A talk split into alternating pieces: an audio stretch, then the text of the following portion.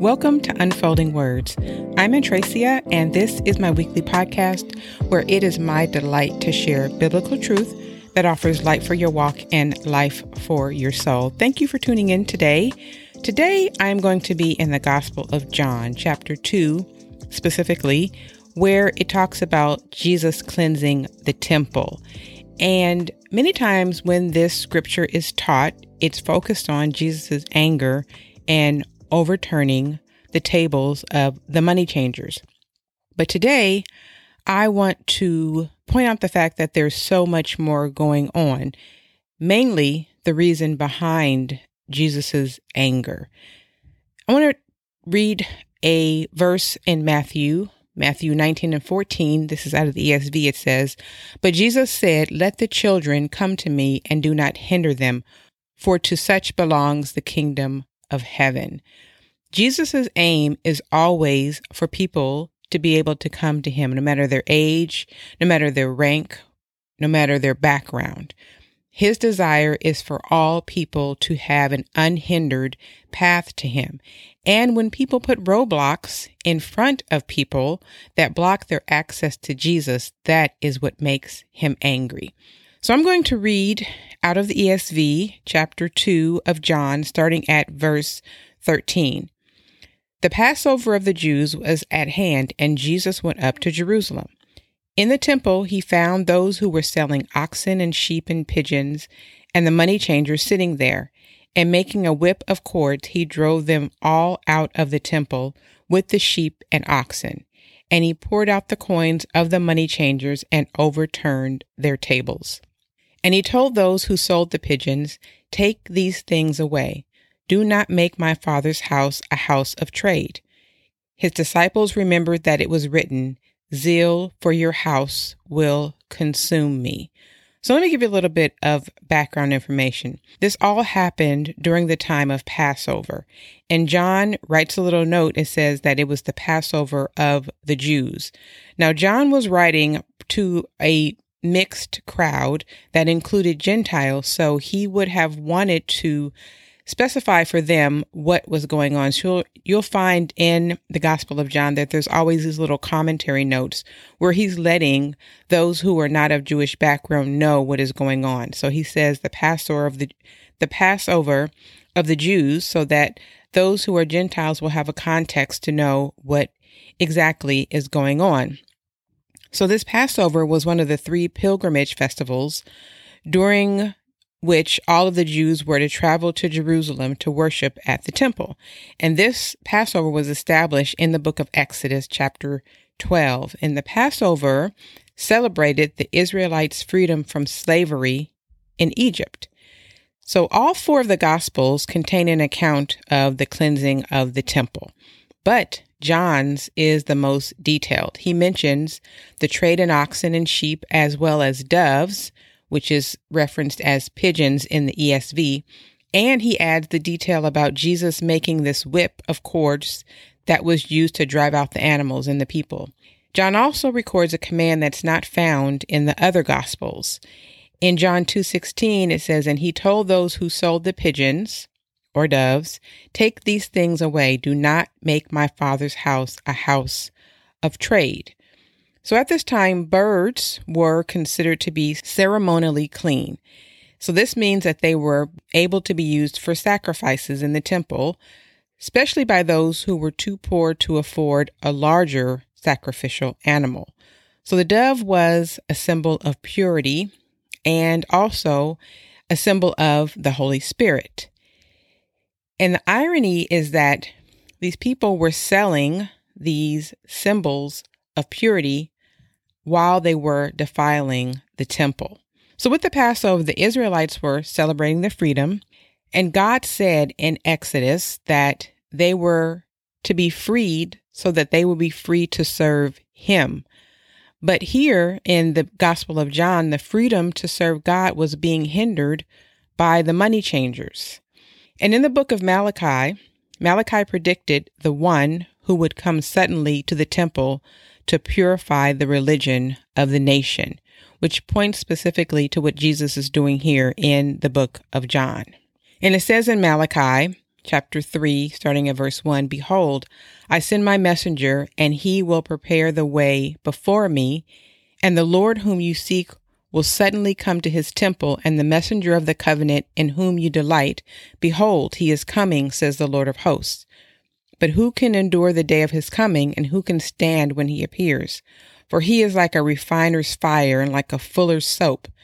He will sit as a refiner and a purifier of silver, and he will purify the sons of Levi and refine them like gold and silver, and they will bring offerings in righteousness to the Lord.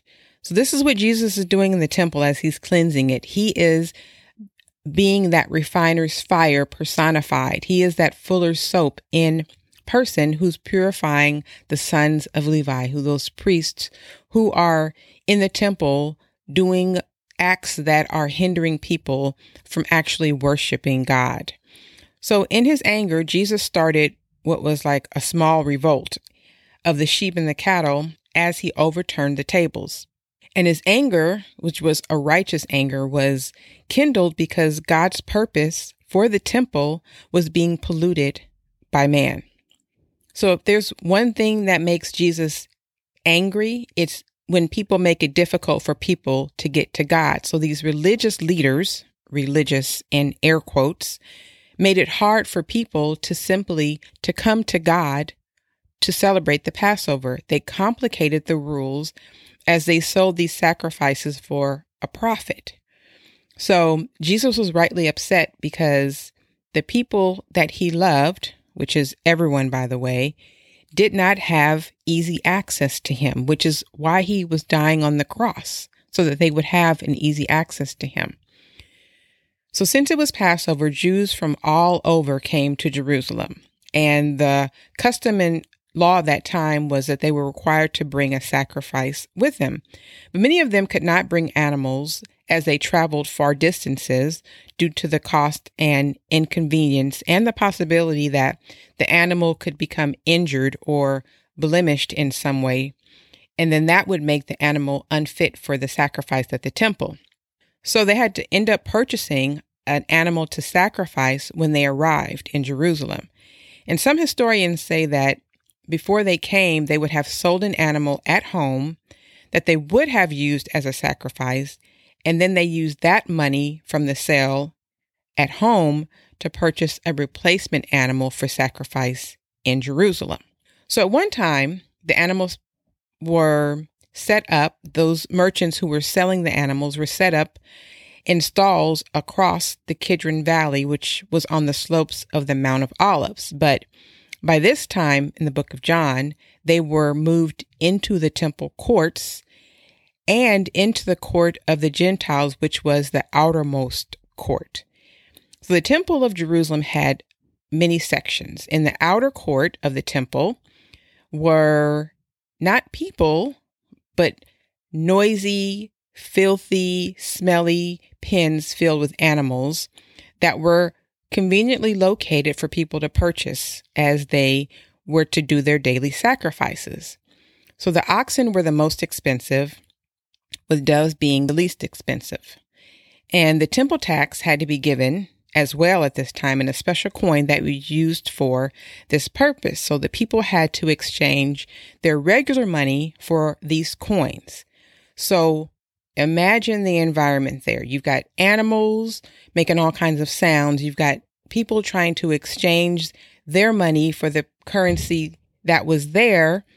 So people who were engaged in these businesses probably gave a cut to the temple priest for allowing them a monopoly or at least having an advantage in this lucrative trade inside of the temple courts. So there were others who were sitting at tables, exchanging money, providing a service. People from all over the Roman Empire were in Jerusalem for this high festival. The tables of the money changers were not set up all year round, but only around the time when the temple tax was collected. So Jesus' complaint was not that these people were practicing bad business or that they were cheaters or that they should change the way they were doing business, but his complaint was that they should not be doing it in the temple area at all. This was not the this was not the place or the time to handle their business. His thinking was, How dare you turn my father's house into a market, into a den of thieves? Instead of prayer and worship to God, there's the sound of cattle, the bleating of sheep. And instead of a spirit of brokenness and prayer and contrition and, ha- and holy adoration to God, there was the noisy exchange of commerce taking place. So Jesus was protesting the fact that there was an attack on the whole financial arrangements for the financial system, which in turn was a threat to the authority that the priest held. So when Jesus saw what was being done in the temple and how this was affecting the worship of the people, he was enraged, and rightly so. So he fashioned a cord, a whip, out of some kind of cords and drove them and their animals from the temple grounds. And he poured out the money changers' coins as he overturned their tables. This, this, would have made it very hard for them to come and find their property later to reclaim it. If all of their coins are scattered about, they don't know whose money belongs to who, whose stuff is whose. And he ordered the people who were selling the birds to get out of there. So his motivation for why he did this was clear from what he said do not make my father's house a business place. It was like he couldn't even stomach why they were doing this in the temple and intruding on the worship of God.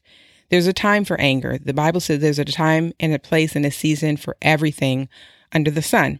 And a lot of times we think that anger is a negative emotion and say that there's never a place for anger or that there's an underlying emotion for anger. But right here, this anger is justified and he's Jesus is mad for a reason.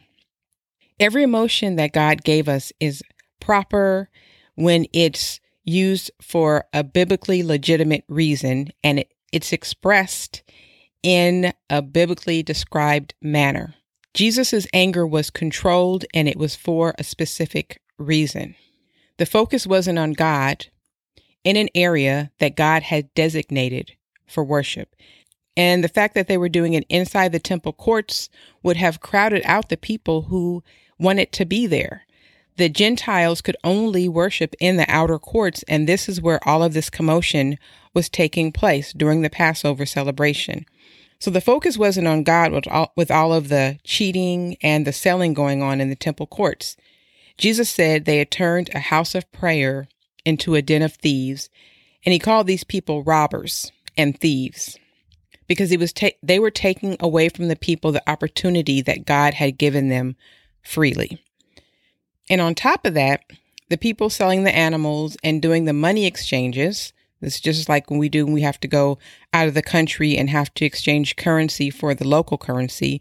These people were taking advantage of the travelers and cheating people out of their money by overcharging them and price gouging them.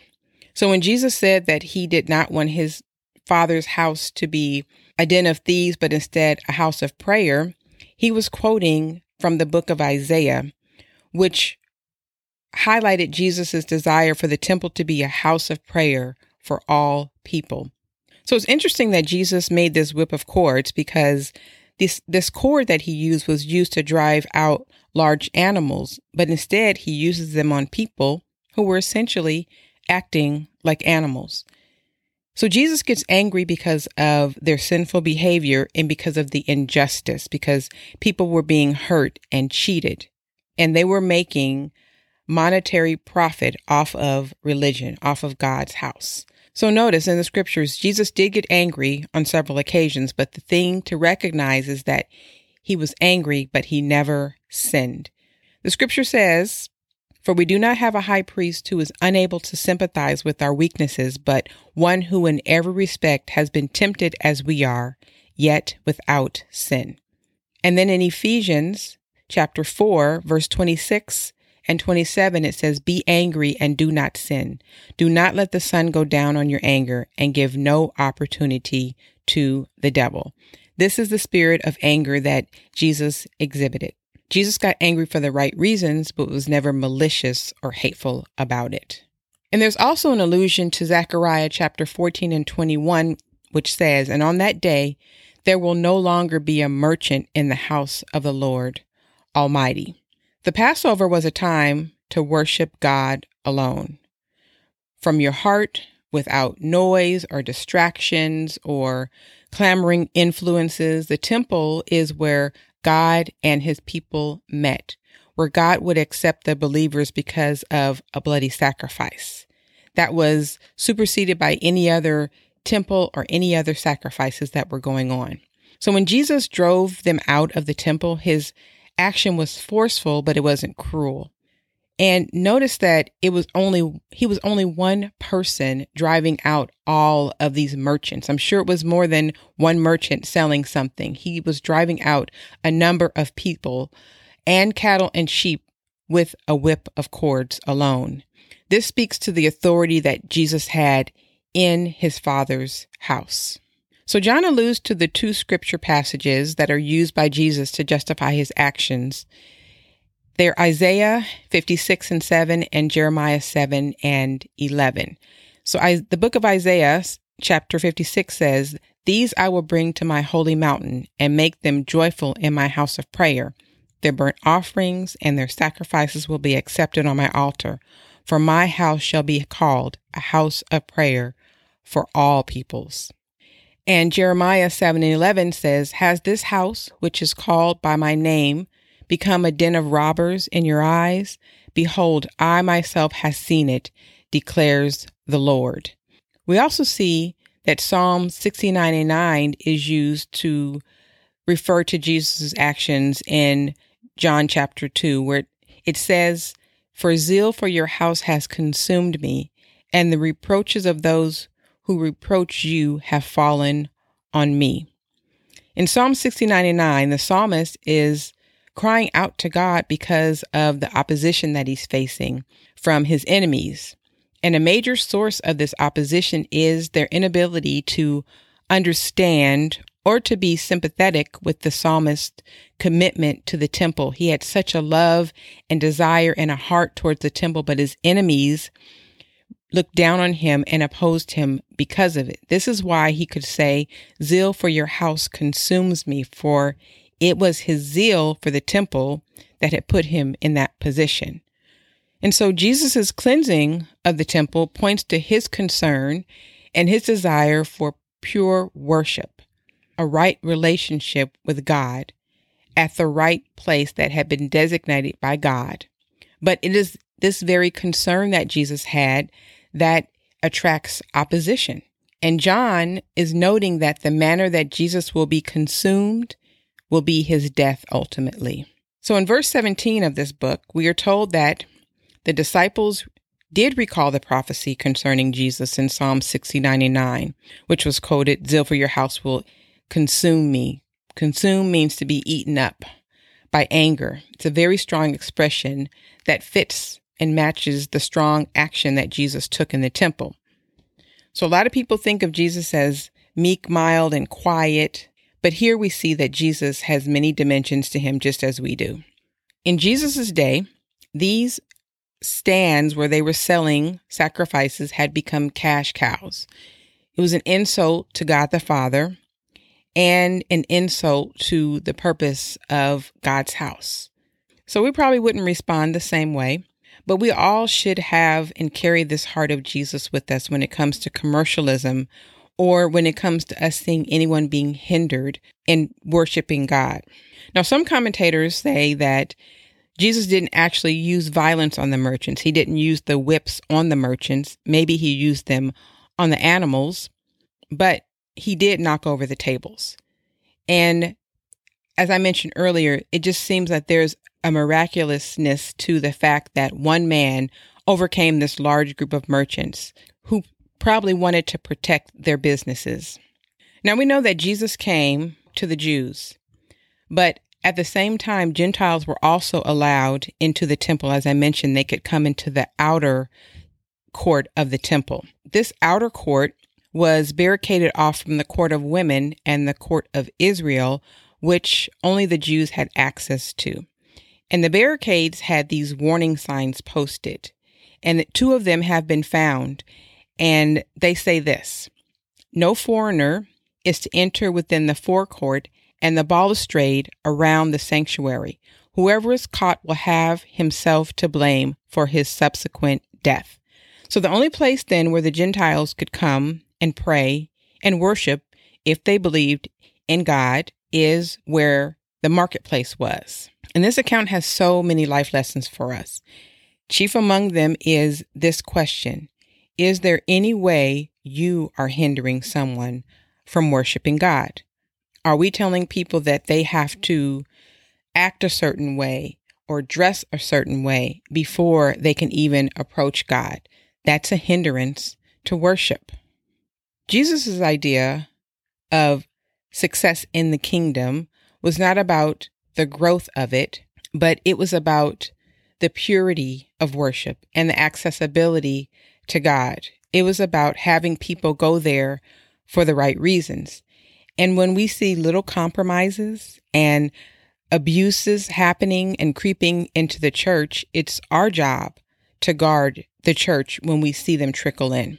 So let us be a champion. Let us be those who stand for keeping the church on mission.